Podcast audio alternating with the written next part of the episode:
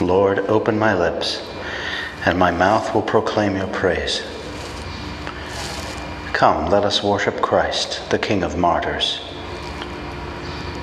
Come, let us sing to the Lord and shout with joy to the rock who saves us.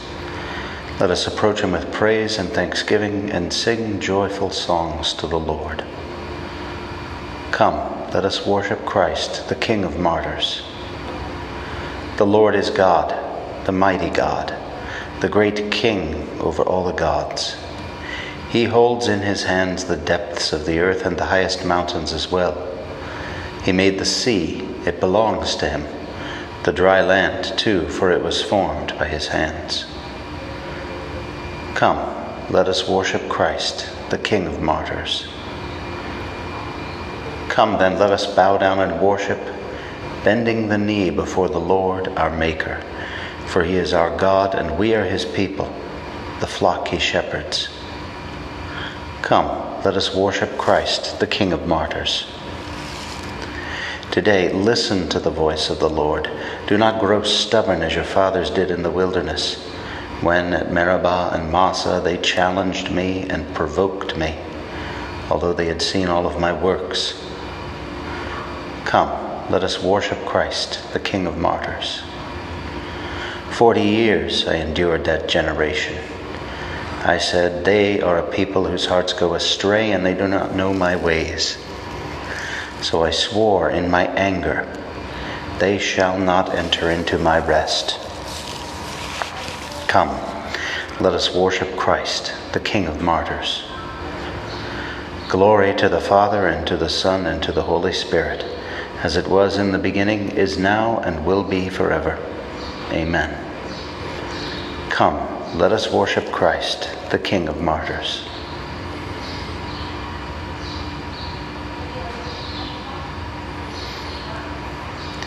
Lo, round the throne a glorious band, the saints in countless myriads stand, of every tongue redeemed to God, arrayed in garments washed in blood.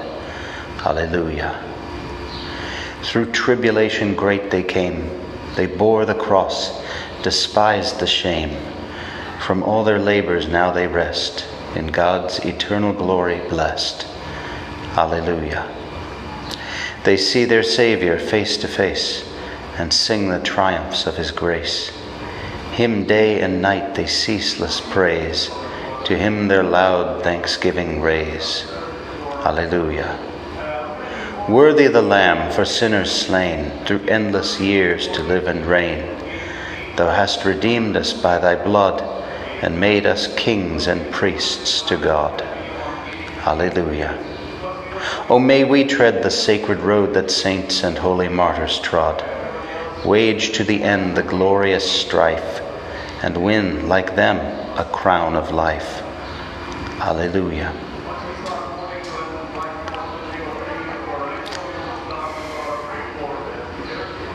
The Lord is just. He will defend the poor.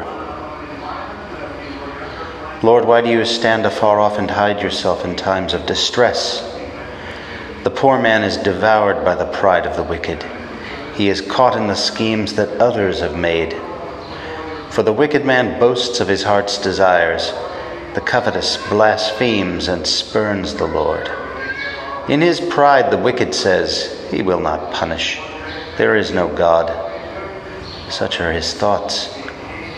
His path is ever untroubled. Your judgment is far from his mind. His enemies he regards with contempt. He thinks, never shall I falter. Misfortune shall never be my lot. His mouth is full of cursing, guile, oppression, mischief, and deceit under his tongue. He lies in wait among the reeds. The innocent he murders in secret. His eyes are on the watch for the helpless man. He lurks in hiding like a lion in his lair. He lurks in hiding to seize the poor. He seizes the poor man and drags him away. He crouches, preparing to spring, and the helpless fall beneath his strength. He thinks in his heart, God forgets. He hides his face. He does not see. Glory to the Father, and to the Son, and to the Holy Spirit, as it was in the beginning, is now, and will be forever. Amen. The Lord is just. He will defend the poor.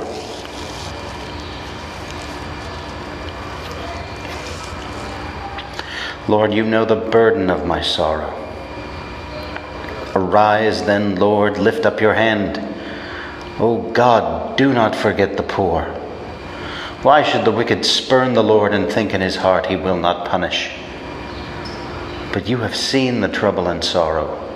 You note it, you take it in hand. The helpless trusts himself to you, for you are the helper of the orphan. Break the power of the wicked and the sinner. Punish his wickedness till nothing remains. The Lord is king forever and ever. The heathen shall perish from the land he rules. Lord, you hear the prayer of the poor. You strengthen their hearts. You turn your ear to protect the rights of the orphan and oppressed, so that mortal man may strike terror no more. Glory to the Father, and to the Son, and to the Holy Spirit, as it was in the beginning, is now, and will be forever. Amen. Rise up, Lord, in defense of your people. Do not hide your face from our troubles. Father of orphans, wealth of the poor, we rejoice in making you known. May we find comfort and security in times of pain and anxiety. Lord, you know the burden of my sorrow. The words of the Lord are true, like silver from the furnace. Help, O Lord, for good men have vanished. Truth has gone from the sons of men. Falsehood they speak one to another, with lying lips, with a false heart. May the Lord destroy all lying lips, the tongue that speaks high-sounding words. Those who say, "Our tongue is our strength, our lips are our own. Who is our master?" For the poor who are oppressed and the needy who groan, I myself will arise, says the Lord. I will grant them the salvation for which they thirst. The words of the Lord are words without alloy, silver from the furnace, 7 times refined. It is you, O Lord, who will take us in your care and protect us forever from this generation. See how the wicked prowl on every side, while the worthless are prized highly by the sons of men. Glory to the Father, and to the Son, and to the Holy Spirit, as it was in the beginning, is now, and will be forever. Amen. Your light is true light, Lord, and your truth shines like the day. Direct us to salvation through your life-giving words. May we always be saved by embracing your word. The words of the Lord are true, like silver from the furnace.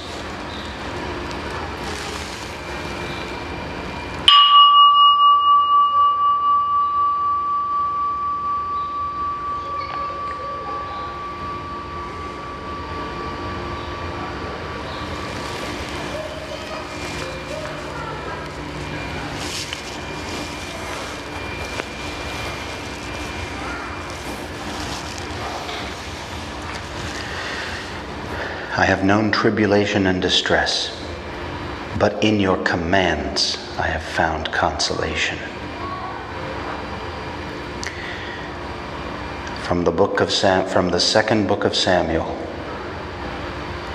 David inquired of the Lord, "Shall I go up into one of the cities of Judah?" The Lord replied to him, "Yes." Then David asked, "Where shall I go?" He replied, "To Hebron." So David went up there, accompanied by his 2 wives, Ahinoam of Jezreel and Abigail, the widow of Nabal of Carmel. David also brought up his men with their families, and they dwelt in the cities near Hebron. Then the men of Judah came there and anointed David king of the Judahites. a report reached David that the men of Jabesh-Gilead had buried Saul. So David sent messengers to the men of Jabesh-Gilead and said to them, "May you be blessed by the Lord for having done this kindness to your lord Saul in burying him. And now may the Lord be kind and faithful to you. I too will be generous to you for having done this. Take courage, therefore, and prove yourselves valiant men, for though your lord Saul is dead, the Judahites have anointed me their king." Abner, son of Ner, Saul's general, took Ishbal, son of Saul, and brought him over to Manahaim, where he made him king over Gilead, the Asherites, Jezreel, Ephraim, Benjamin, and the rest of Israel. Ishbal, son of Saul, was 40 years old when he became king over Israel, and he reigned for 2 years. The Judahites alone followed David. In all, David spent 7 years and 6 months in Hebron as king of the Judahites. There followed a long war between the house of Saul and that of David, in which David grew stronger, but the house of Saul weaker. Sons were born to David in Hebron. His firstborn, Amnon of Ahinoam from Jezreel, the second, Chileab of Abigail, the widow of Nabal of Carmel, the third, Absalom, son of Makkah, the daughter of Talmai, king of Geshur, the fourth, Adonijah, son of Haggith, the fifth, Shephatiah, son of Abital, and the sixth, Ithream, of David's wife Eglah. These were born to David in Hebron.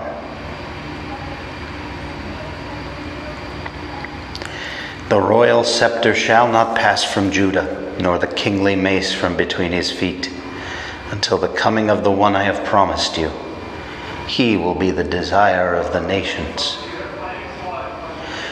Your brothers shall praise you. Your father's sons shall bow down and worship before you, until the coming of the one I have promised you. He will be the desire of the nations.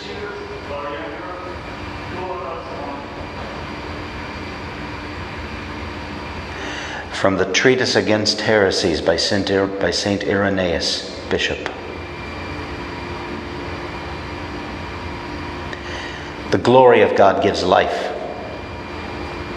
Those who see God receive life. For this reason, God, who cannot be grasped, comprehended, or seen, allows himself to be seen, comprehended, and grasped by men, that he may give life to those who see and receive him. It is impossible to live without life, and the actualization of life comes from participation in God. While participation in God is to see God and enjoy his goodness. Men will therefore see God if they are to live. Through the vision of God, they will become immortal and attain to God himself. As I have said, this was shown in symbols by the prophets. God will be seen by men who bear his spirit and are always waiting for his coming. As Moses said in the book of Deuteronomy, "On that day we shall see, for God will speak to man, and man will live." God is the source of all activity throughout creation. He cannot be seen or described in his own nature and in all his greatness by any of his creatures. Yet he is certainly not unknown. Through his word, the whole creation learns that there is one God, the Father, who holds all things together and gives them their being. As it is written in the Gospel, "No man has ever seen God except the only begotten Son, who is in the bosom of the Father. He has revealed him." From the beginning, the Son is the one who teaches us about the Father. He is with the Father from the beginning. He was to reveal to the human race visions of prophecy, the diversity of spiritual gifts, his own ways of ministry, the glorification of the Father, all in due order and harmony, at the appointed time and for our instruction. Where there is order, there is also harmony. Where there is harmony, there is also correct timing. Where there is correct timing, there is also advantage. The Word became the steward of the Father's grace for the advantage of men, for whose benefit he made such wonderful arrangements. He revealed God to men and presented men to God. He safeguarded the invisibility of the Father to prevent man from treating God with contempt and to set before him a constant goal toward which to make progress. On the other hand, he revealed God to men and made him visible in many ways to prevent man from being totally separated from God and so cease to be. Life in man is the glory of God. The life of man is the vision of God. If the revelation of God through creation gives life to all who live upon the earth, much more does the manifestation of the Father through the Word give life to those who see God.